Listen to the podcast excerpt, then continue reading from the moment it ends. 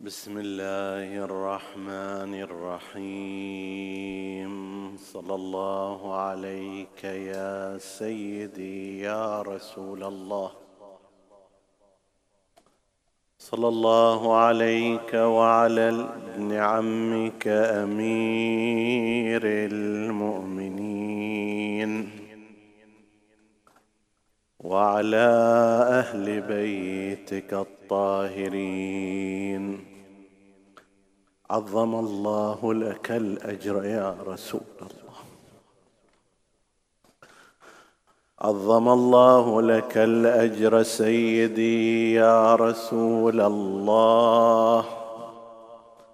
عظم الله لك الأجر سيدي يا أمير المؤمنين. عظم الله لك الأجر سيدتي يا فاطمة الزهراء. عظم الله لك الأجر سيدي أبا محمد. وعظم الله لكم الأجر أئمة الهدى.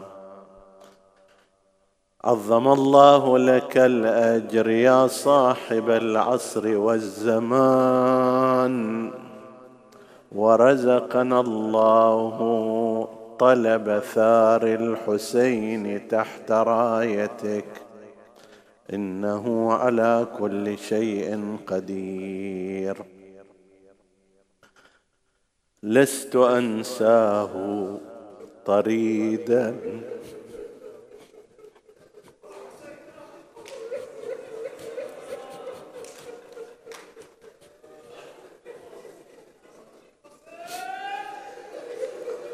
لست أنساه طريدا من جوار المصطفى. لا اذا بالقبة النوراء يشكو أسفا. قائلا يا جاد رسم الصبر مني قد عفا. ببلاء انقضى الظهر وأوهى المنكبين وحسين.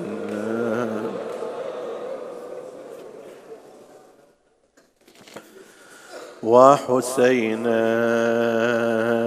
وحسينا. تصور النبي المصطفى جالس دموعه على خد وهو يقول كما تقول وحسينا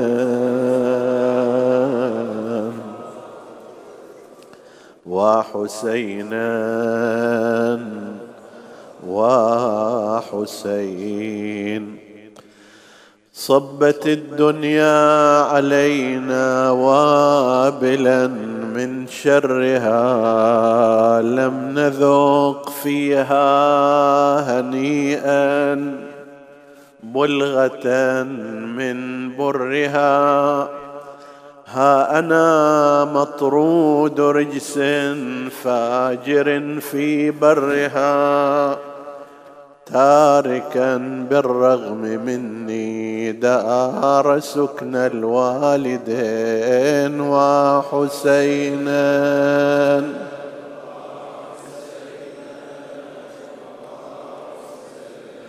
ضمني عندك يا جدا في هذا الضريح علني يا جد من بلوى زماني أستريح. ضاق بي يا جد من فرط الأسى كل فسيح. فعسى طود الأسى يندك بين الدكتين. وحسينا.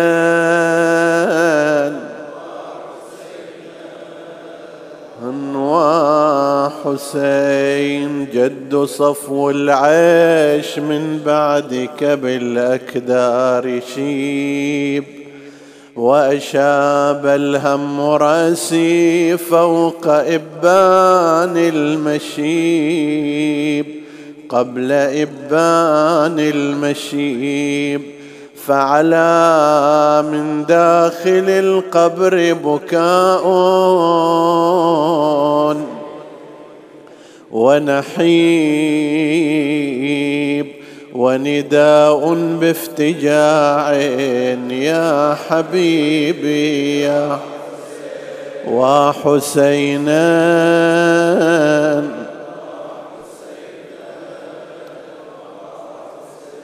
وسر السبط مع الأهل بملحوب الطريق. يقطع البيداء مجدا قاصد البيت العتيق. فاتته كتب الكوفة بالعهد الوثيق. نحن أنصارك أقدم سترى قرة عين وحسينا.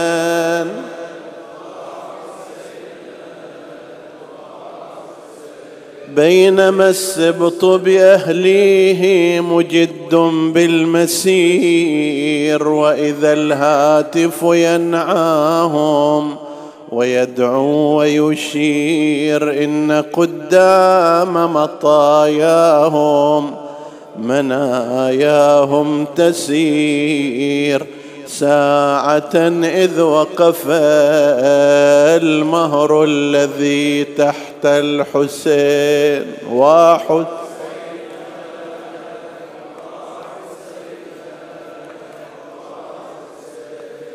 فرقى صهوة ثان فأبى أن يرحلا فدعا في قومه يا قوم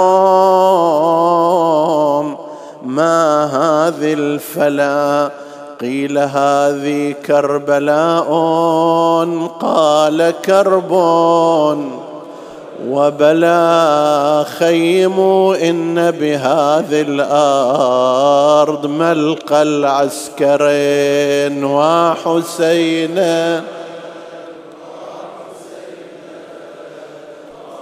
ها هنا تنتزع الأرواح من أجسادها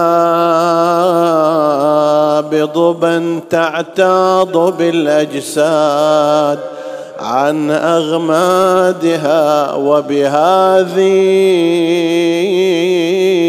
تسلب الأمجاد في أصفادها في وثاق الطلقاء الأدعياء الوالدين وحسينا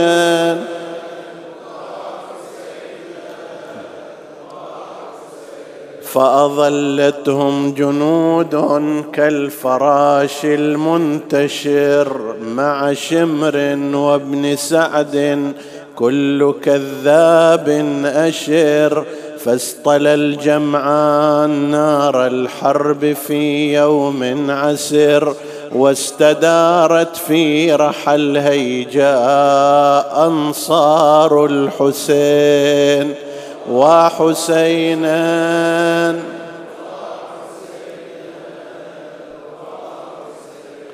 بأبي أنجم سعد في هبوط وصعود طلعت من أفق المجد وغابت في اللحود. سعدت بالذبح والذابح من بعض السعود.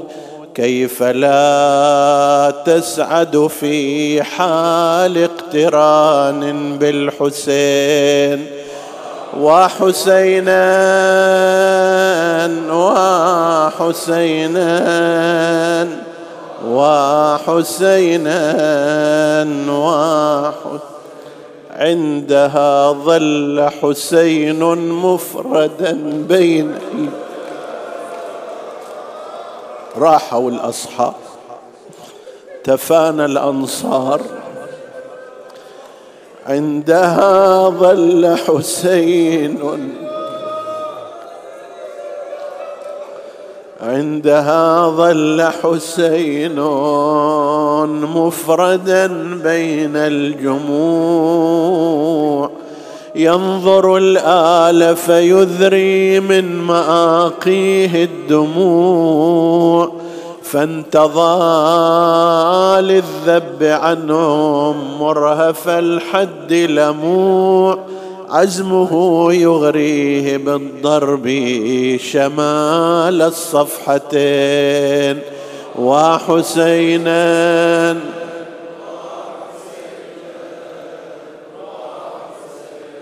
فاتحا من مجلس التوديع للأحباب باب فاحتسوا من ذلك التوديع للأوصاب صاب. موصي الأخت التي كان لها الآداب داب. زينب الطهر بأمر وبنهي نافذين وحسن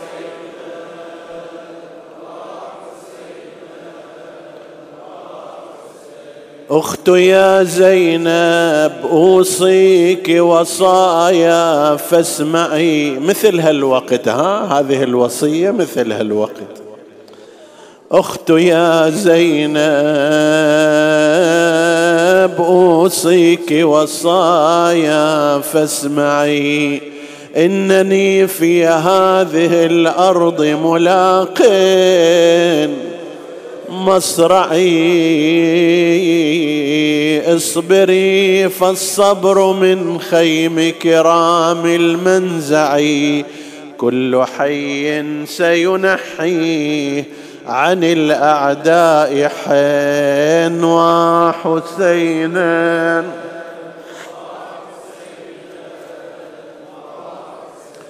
أخت هاتي لي رضيعي. اره قبل الفراق فأتت بالطفل لا يهدأ والدمع مراق فأتت بالطفل لا يهدأ والدمع مراق شفتاه تتلظى والقلب منه في احتراق. طاوي الأحشاء ذاوي الجيس طاوي الشفتين وحسينا.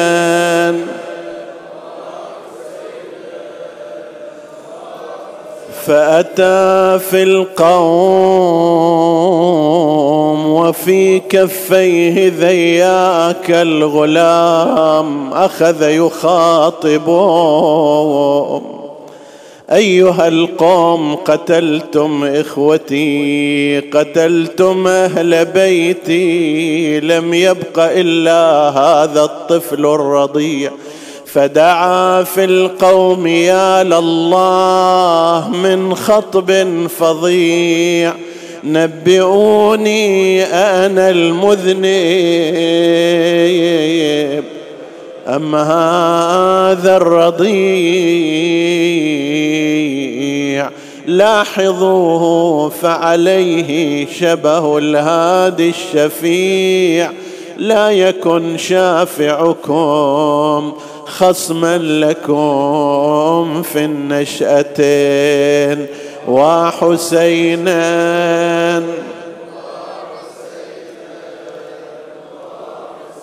عجلوا نحوي بماء أسقه هذا الغلام فحشاه من أوام في اصطلام وكلام فاكتفى القوم عن القول بتكليم السهام. وإذا بالطفل قد خر صريعا لليدين. وحسينا وحسينا وحسين. واغار السبط للهيجا بمأمون العثار. إذا ثار الضامر العثير بالنقع فثار. يحسب الحرب عروسا ولها الروس نثار. ذكر الأعداء ببدر وبأحد وحنين. ذكر الأعداء ببدر وبأحد وحنين وحسينا وحسينا وحسين. ما له في ساحة الميدان والحرب شبيه غير مولانا علي والفتى سر أبيه. غير أن القوم بالكثرة كانوا متعبين. شفتاه شفتاه أضحتا من عطش الناشفتين. وحسينا وحسينا وحسين اش صار؟ وتدنى الغادر الباغي سنان بالسنان. طاعنا صدر إمامي فهوى واهي الجنان. أشرفت تبكي عليه اسفا حور الجنان. وبكاه العرش والكرسي عليه آسفين وحسينا وحسينا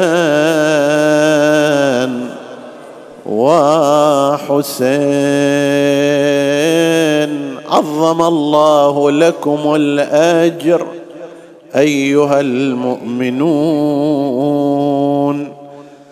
ورزقنا الله وإياكم طلب ثأر الحسين ومن أنصار وليه ورد في الخبر عن مولانا أبي جعفر الباقر عليه السلام. في تفسير الآية المباركة. إنا لننصر رسلنا والذين آمنوا في الحياة الدنيا ويوم يقوم الأشهاد. قال إمامنا الباقر الحسين بن علي منهم ووالله إن بكاءكم عليه وحديثكم بما جرى عليه وزيارتكم قبره نصرة لكم نصرة له في الدنيا. فأبشروا فإنكم في جوار رسول الله معه. صدق سيدنا ومولانا أبو جعفر الباقر عليه السلام. عطروا مجالسكم بذكر محمد وآل محمد.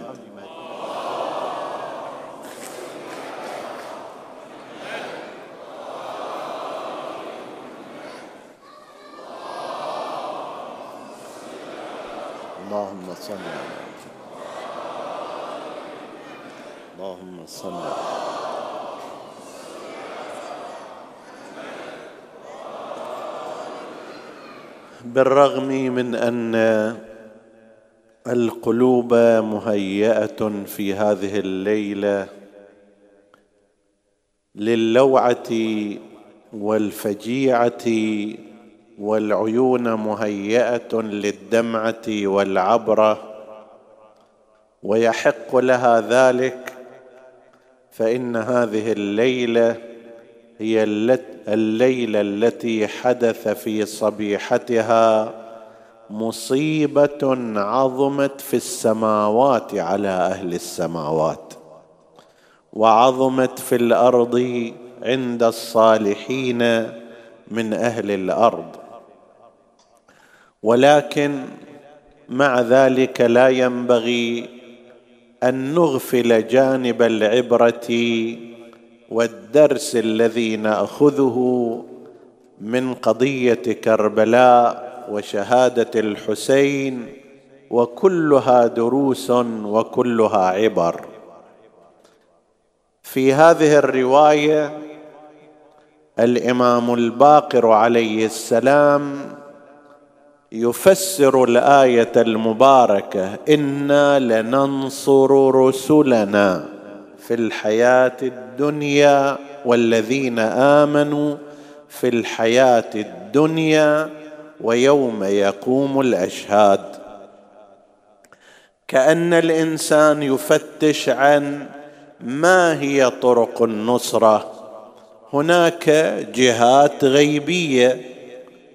نصر الله للرسل وللمؤمنين فيها جهات غيبية. الجهات الغيبية نحن لا نستطيع أن نقوم بشيء منها لأنها خاصة الله عز وجل.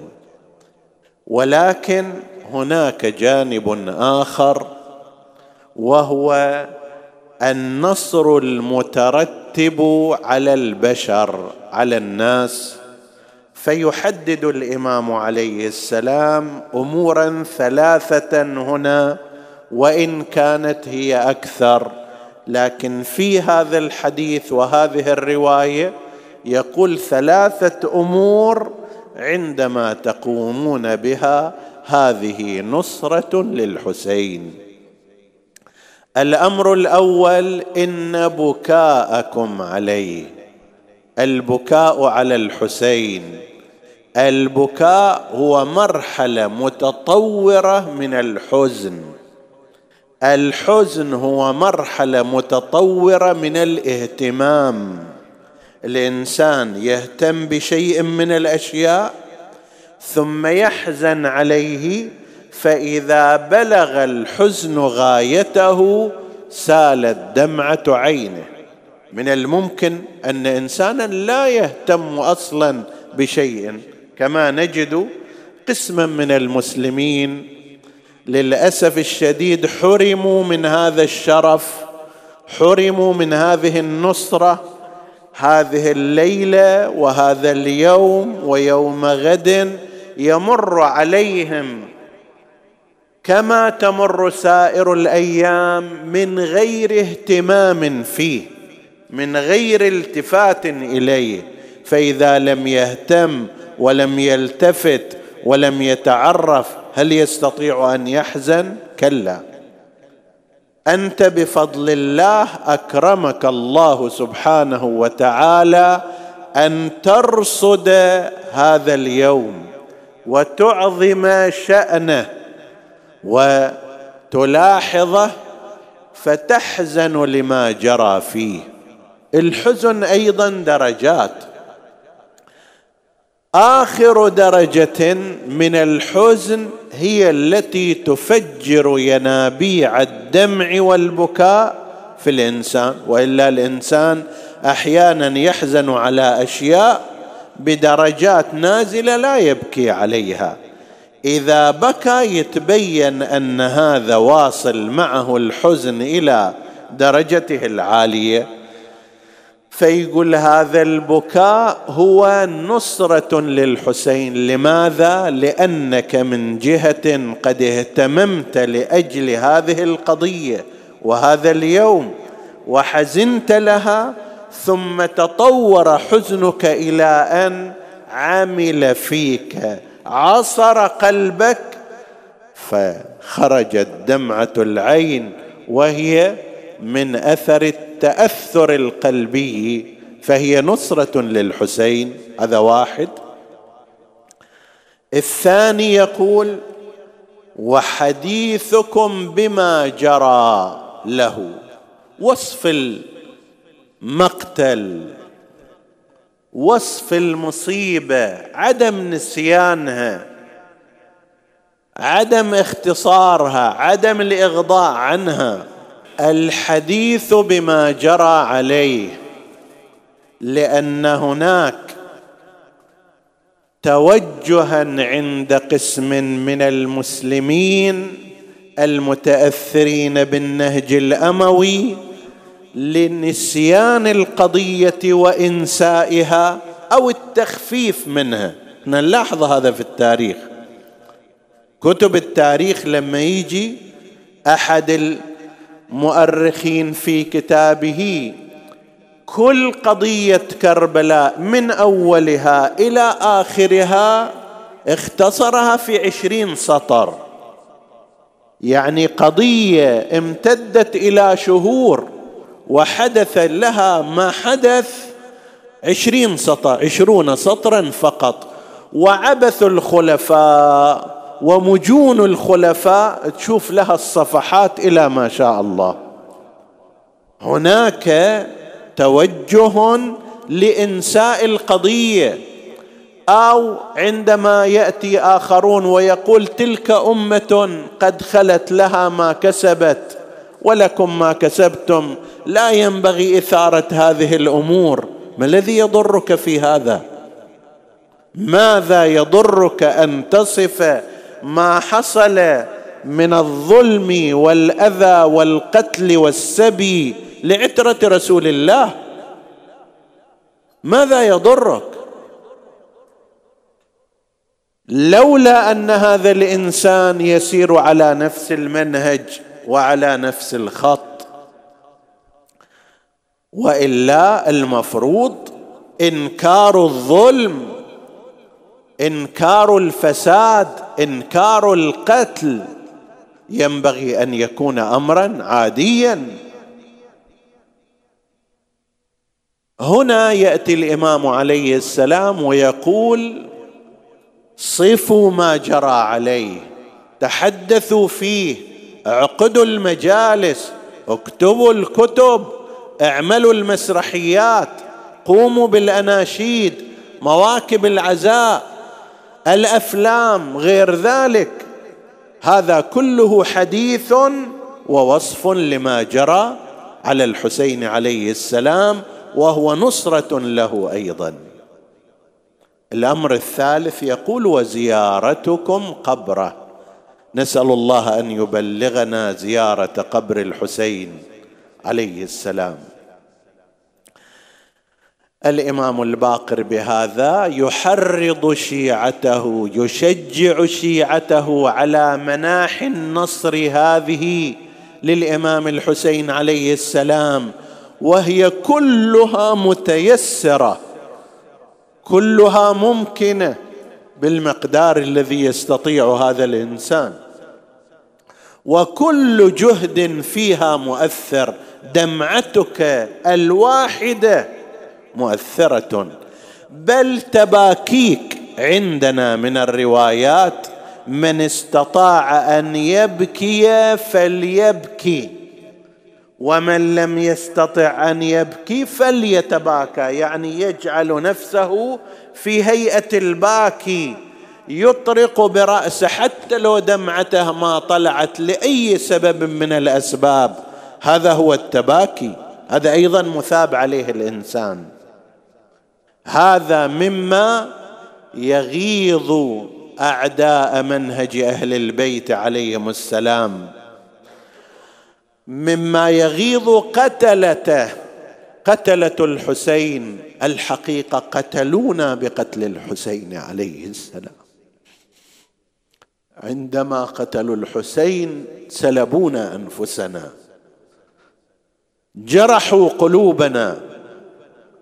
مو سنة ولا سنتين ولا عشر ولا مئة ولا ألف في كل سنة يتجدد هذا الحزن. هم قتلونا بقتل الحسين لكننا والله قتلناهم ونقتلهم بمأتم الحسين. بالدمعة على الحسين بالبكاء على الحسين بالإجتماع لأجل الحسين عليه السلام. هؤلاء لو فكروا مليا السابقون ومن تبعهم. لو فكروا ماذا سيحصل على أثر قتل الحسين عليه السلام من تيار عظيم في الأمة. اليوم أنت تشوف مسيرات من ديربورن أمريكا إلى غانا وأفريقيا ومن باكستان إلى لندن. دع عنك هذه المناطق القريبة من قبر الحسين عليه السلام. الناس يخرجون هنا وهناك من أجل رفع هذه الراية من أجل العزاء والبكاء واللطم على الصدور والاقتداء بالحسين عليه السلام. بل وتغيير النفوس. في كل سنة في كل عاشوراء عشرات الآلاف عشرات الآلاف يقينا إن لم يكن مئات الآلاف يتغيرون في هذا الموسم فيخرجون من معسكر الشر والفساد إلى معسكر الحسين والصلاح. يتخذون نفس موقف الحر الرياحي إني أخير نفسي بين الجنة والنار ووالله لا أختار على الجنة شيئا أبدا.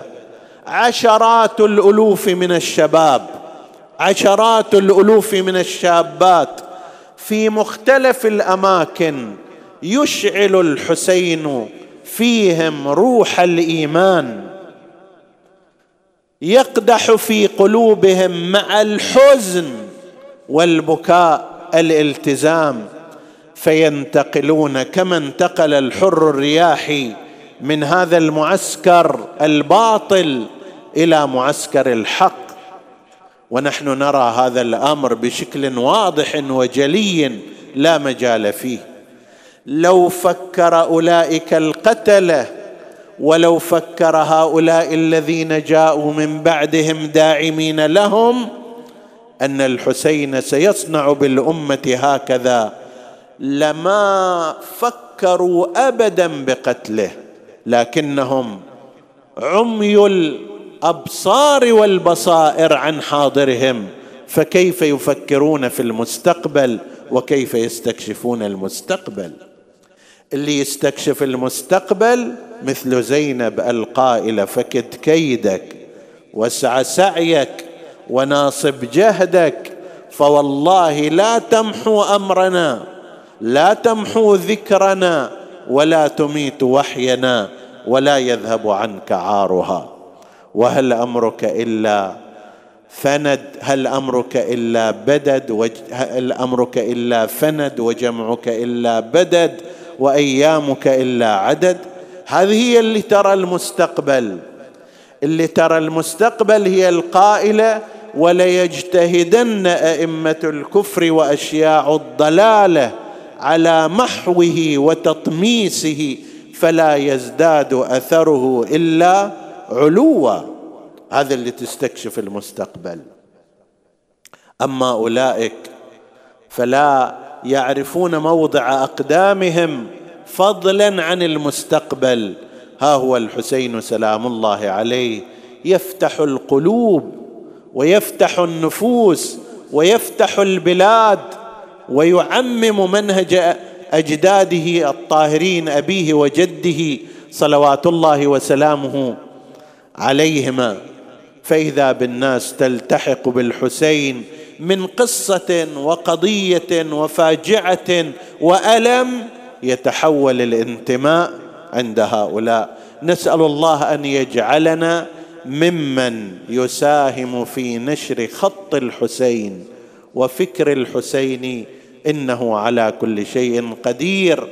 الليلة المقتل وينبغي أن نتوجه إلى كربلاء بعد هذه المقدمة البسيطة عن العبرة المستفادة.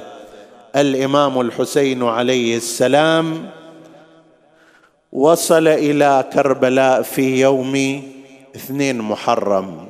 هذه الأمور بحمد الله مرت عليكم مرارا وتحفظونها ولكن نفس تكرارها والحديث بما جرى عليه كما يقول إمامنا الباقر هو نصرة له. فأنا أتحدث وأنت تستمع وغدا وبعده أنت تتحدث مع آخرين لكي ننصر جميعا إمامنا الحسين عليه السلام حتى إذا صار صباح اليوم العاشر وقد التأم واجتمع في جيش عمر بن سعد الأموي ثلاثون ألفا من الرجالة والخيالة. بعضهم على الشريعة أربعة آلاف والباقي قسمهم على أقسام على طريقة الجيش الميمنة والميسرة والقلب والجناحين وهناك في الطرف الآخر رتب الإمام الحسين وأنصاره وأصحابه وكانوا ما بين خمسة وسبعين إلى مئة على اختلاف الروايات وإدخال بعضهم دون بعض. فلما اجتمع هؤلاء أعطى الإمام الحسين رايته إلى أخيه أبي الفضل العباس ورتب أنصاره كل بحسب موقعه ثم توجه إلى جهة جيش معسكر ابن سعد لكي يخطب فيهم ويقيم الحجة عليهم لعل بعضهم أو أحدهم يتغير وهذا ما حصل فعلا بالنسبة إلى الحر الرياحي وإلى ابنه علي ابن الحر. وقال بعض المؤرخين هناك عدد آخر أيضا التحق بالإمام عليه السلام. فواجههم ورفع صوته وخطب خطبته فقال الحمد لله الذي خلق الدنيا فجعلها دار فناء وزوال متغيرة بأهلها حالا بعد حال فالمغرور من غرته والشقي من فتنت وأراكم قد اجتمعتم على أمر أسخطتم فيه ربكم وأعرض بوجهه الكريم عنكم. ثم إنه صلى الله عليه وآله قال آمنتم بالله وصدقتم بما نزل على رسوله. يعني المفروض أنكم هكذا أنكم تظهرون الإسلام لكي يحج لكي يحجهم. ثم إنكم عدوتم على أهله وعترته تريدون قتلهم فتبا لكم ولما تريدون هؤلاء قوم كفروا بعد إيمانهم وهموا بما لم ينالوا فبعدا للقوم الظالمين أيها الناس انسبوني من أنا ثم ارجعوا إلى أحسابكم فانظروا هل يحل لكم قتلي وانتهاك حرمتي. أولست أنا ابن بنت نبيكم وابن وصيه وأول الخلق إيمانا به يعني أمير المؤمنين عليه السلام. أوليس حمزة سيد الشهداء عم أبي أوليس جعفر الطيار عمي؟ أولم يبلغكم مقالة رسول الله لي ولأخي الحسن؟ هذان سيدا شباب أهل الجنة فإن صدقتموني فيما أقول وهو الحق. والله ما تعمدت الكذب مذ علمت أن الله يبغض أهله. ويمقت من ارتكبه. وإن كذبتموني فإن فيكم من إذا سألتموه أخبركم. سلوا جابر بن عبد الله الأنصاري وأبا سعيد الخدري وسهل بن سعد الساعدي وزيد بن أرقم وأنس بن مالك يخبروكم أنهم سمعوا هذه المقالة من رسول الله في وفي أخي الحسن. ويحكم أما في هذا. حاجز لكم عن قتلي وانتهاك حرمتي.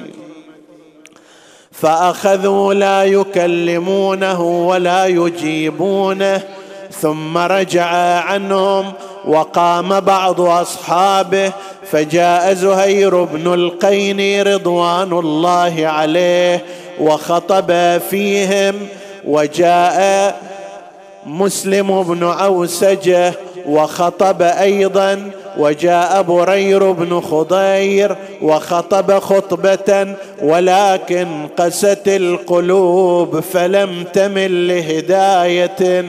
تبا لهاتيك القلوب القاسية. ثم إن الحسين عليه السلام ركب على فرسه وجاء إليهم وخطب فيهم خطبة قاصعة فقال تبا لكم أية أيتها الجماعة وترحا أحين أحين استصرختمونا والهين. فأصرخناكم موجفين سللتم علينا سيفا لنا في أيمانكم وحششتم علينا نارا اقتدحناها على عدونا وعدوكم بغير عدل افشوه فيكم ولا أمل أصبح لكم فيهم فهلا لكم الويلات.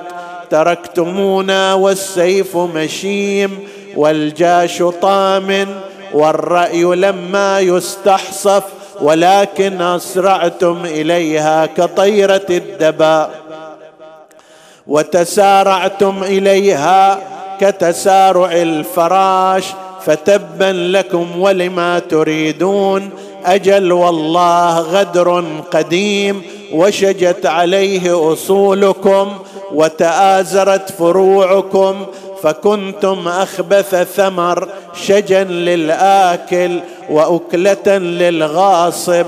ويحكم أهؤلاء تعضدون وعنا تتخاذلون. ألا وإن الدعي ابن الدعي قد ركز بين اثنتين بين السلة والذلة وهيهات من الذلة هيهات من الذلة. يأبى الله لنا ذلك ورسوله والمؤمنون. وحجور طابت وطهرت وأنوف حمية ونفوس أبية. من أن نؤثر طاعة اللئام على مصارع الكرام فإن نهزم فهزامون قدما وإن نغلب فغير مغلبين وما إن طبنا جبن ولكن منايانا ودولة آخرين. إذا ما الموت رفع عن أناس كلاكله أناخ بآخرين. فقل للشامتين بنا أفيقوا سيلقى الشامتون كما لقينا. على أثر ذلك جاء عمر بن سعد وتقدم وتوسط بين المعسكرين ووضع سهما في كبد قوسه ثم رمى به إلى جهة معسكر الحسين. وعلى أثر ذلك رمى أصحابه وكانوا أربعة آلاف لديهم النبال فجاء نحو أربعة آلاف نبل إلى جهة عسكر الحسين. فجرح بعض أصحاب الحسين ووصل بعض السهام والنبال إلى جهة المخيم وتنشب ببعض أزر النساء فصحن وارعبن ونادين وحسينا ورسول الله قال الحسين هذه رسل القوم إليكم أيها الأصحاب هلموا إلى الموت الذي لا بد منه فاشتبك أصحاب الحسين عليه السلام في حملة عسكرية مسلحة دموية ثار الغبار على القسطل التحم الأصحاب خاضوا في الأوساط في أوساط عسكر بني أمية أكثر القتل والجرح فيهم. لكن لكثرة عدد أولئك الطغام ثلاثين الفا لم يكن يبين فيهم النقص. ما ان انجلت الغبرة بعد قليل إلا وخمسون صريعا شهيدا من أصحاب الحسين. والحسين يقول إنا لله وإنا إليه راجعون. قضى حق عليهم دون الخيام. ولا خلوا خوات حسين تنضى. لما ماتوا تفايض منهم الهام تهاووا مثل ما هو النجم من خار. هذا الرمح بفادة تثنى. وهذا للنشاب يرن. وهذا الخيل صدر ردضن وهذا وذاك بالهندي موذر ثم إن الحسين عليه السلام وقد حانت صلاة الظهر أمر بإيقاف الحرب وسأل أن يوقفوا الحرب فلم يفعلوا وإنما لأنهم لا يعرفون قيمة الصلاة لم يكونوا يبادرون إليها. أما الحسين فإن قيامه ونهضته لأجل الصلاة لما لم يوقف الحرب جعل بعض أصحابه ومنهم سعيد الحنفي ومعه آخر يصدون النبال والسهام ووقف الحسين في وسط الميدان يصلي بأصحابه فعليكم أيها المؤمنون أن تقتدوا بالحسين ولا تضيعوا الصلاة مهما كانت الظروف. ما أن انتهت الصلاة وسعيد الحنفي يصد السهم بيده تارة وبصدره أخرى إلا وقد نزف ووقع على الأرض. التفت إلى الحسين فقال له أبا عبد الله أوفيت؟ قال بلى أنت أمامي في الجنة. بلغ رسول الله عنا السلام. ثم بدأ بنو هاشم وأخذوا يبرزون نزالا فرديا. فأول من برز علي الأكبر ذهب إلى القتال بما قد سمعتم. ما هي إلا ساعة وإذا بمرة بن منقذ العبد يضربه على رأسه. ويحتوشه القوم حتى قطعوه إربا إربا أيوا عليا. ثم قام بنو الحسن فاستشهد بنو الحسن. منهم عبد الله ومنهم القاسم وباقي إخوتهم وذهبوا إلى لقاء أبيهم في الجنة. وآخر من كان في كنانة الحسين كان أبو الفضل العباس عليه السلام فذهب ليطلب الماء من الشريعة فاحتوشه القوم وقطعوا يديه ثم فضخوا رأسه بعمد الحديد أيوا عباسا. جاء الحسين ووقف على مصرعه وهو يقول الآن انكسر ظهري وقلت حيلتي وشمت بي عدوي. رجع الحسين إلى خيماته. قال بعض أرباب الخبر لما رجع الحسين بعد أن صرع العباس قوض عمود الخيمة وكأن عمود مخيمه قد ذهب من يديه. وجاء الدور على أبي عبد الله الحسين. عظم الله أجوركم. أخذ يلتفت يمينا وشمالا لم يجد من الأنصار أحدا. نادى ألا من ناصر ينصرنا؟ ألا هل من معين يعيننا؟ ألا هل من مغيث يغيثنا؟ ألا من موحد يخاف الله فينا. أنا وأنت وقبلنا الملائكة وجميع المؤمنين ننادي لبيك لبيك يا أبا عبد الله لبيك يا ابن رسول الله. إن كان لم يجبك سمعي عند استغاثتك ولساني عند استنصارك فقد أجابك قلبي وفؤادي.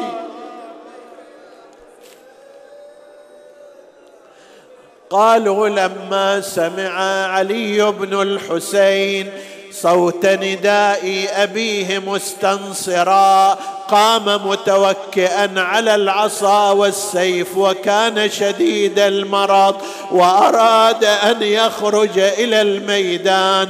فنادى الحسين بأخته زينب يا زينب احبسيه وارجعيه احبسيه عن الخروج وأرجعيه إلى الخيمة لئلا ينقطع بذلك نسل رسول الله. يعني لا ينقطع امتداد الإمامة بعد الحسين عليه السلام. لما نادى الحسين هلا من ناصر؟ قالوا جاءت زينب وقدمت جواده.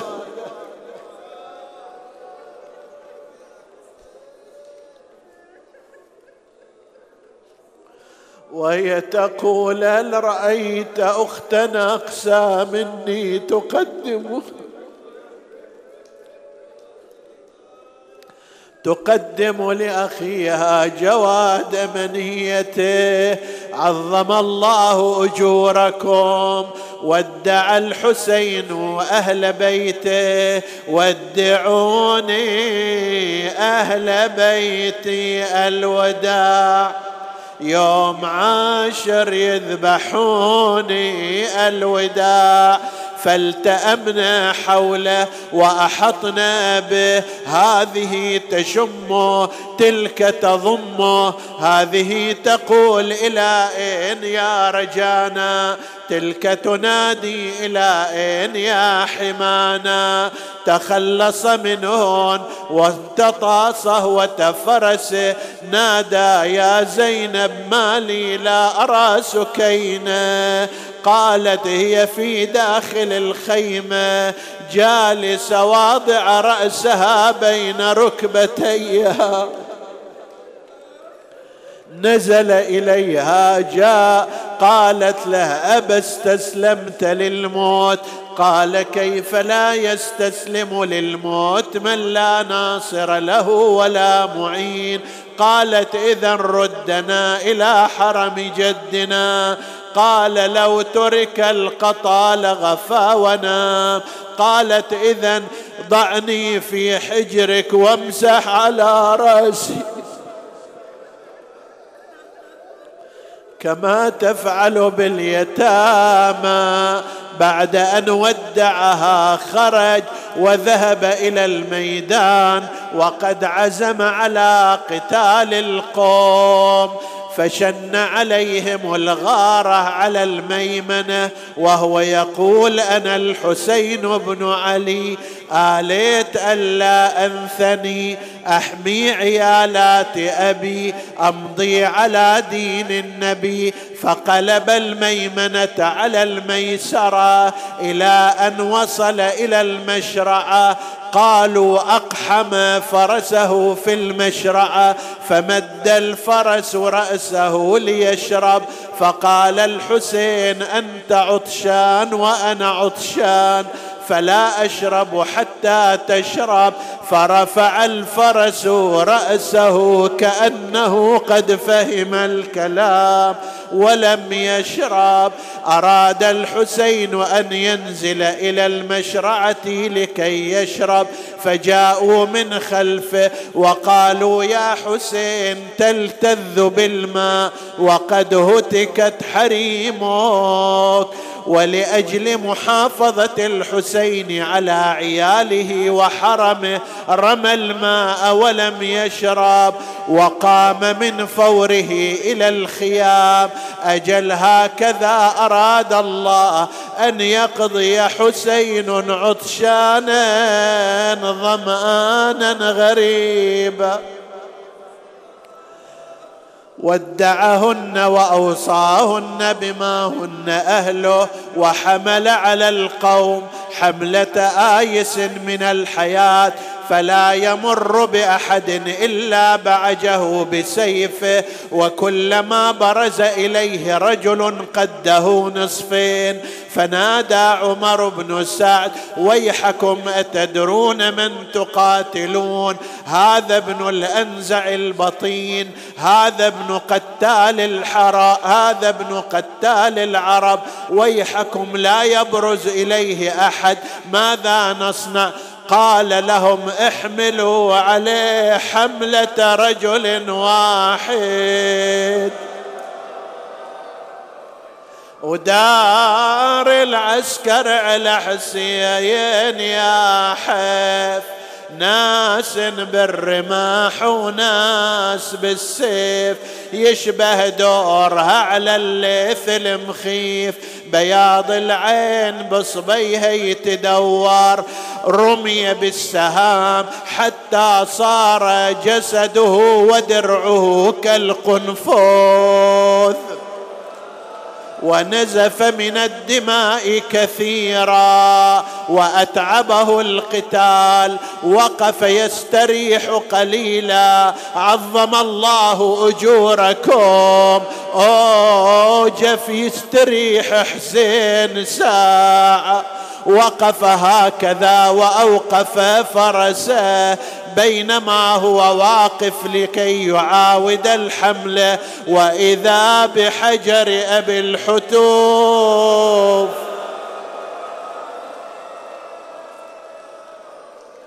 قد صكه في جبينه أيوا حسينا.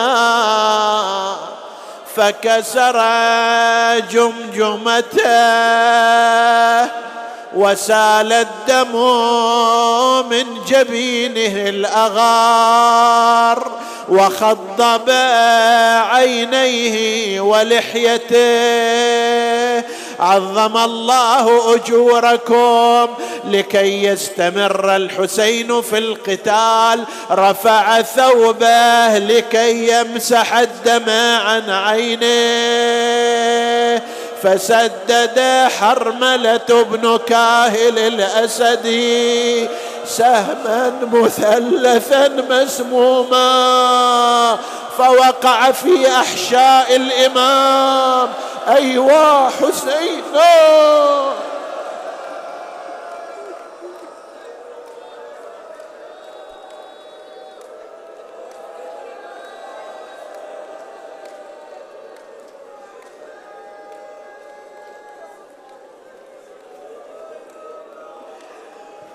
وقع في أحشاء الإمام كثر نزف الدماء من إمامكم.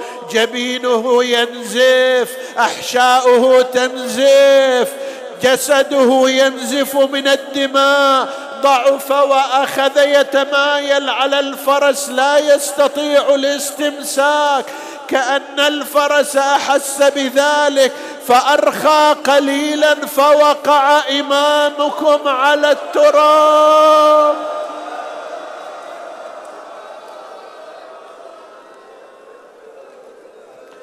وهو يقول بسم الله وبالله وفي سبيل الله وعلى ملة رسول الله وهو يخضب شيبته بدمائه وهو يقول هكذا أكون حتى ألقى جدي حتى ألقى ربي وجدي وأنا مخضب بدمي ثم أغمي على الإمام من أثر نزف الجراحات.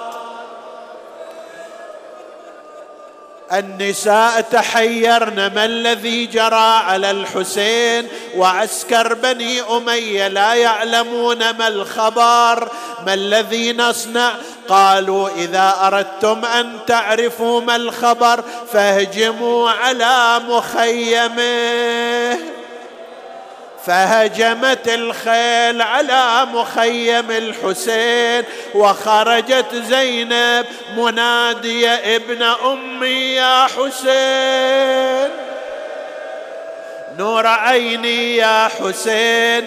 إن كنت حيا فأدركنا وإن كنت ميتا فأمرنا وأمرك إلى الله. لما سمع كلامها قام قليلا ثم وقع على وجهه.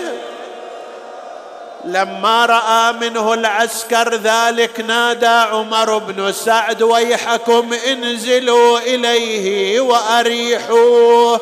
فجاء لعين ضربه برمح في ترقوته وجاء آخر فطعنه في صدره إلى أن جاء شمر بن ذي الجوشان يا الله يا رسول الله. جاء إلى إمامنا تربع على صدره. أخذ يهبر أوداجه. ضربه اثنا عشر ضربة حتى فصل رأسه.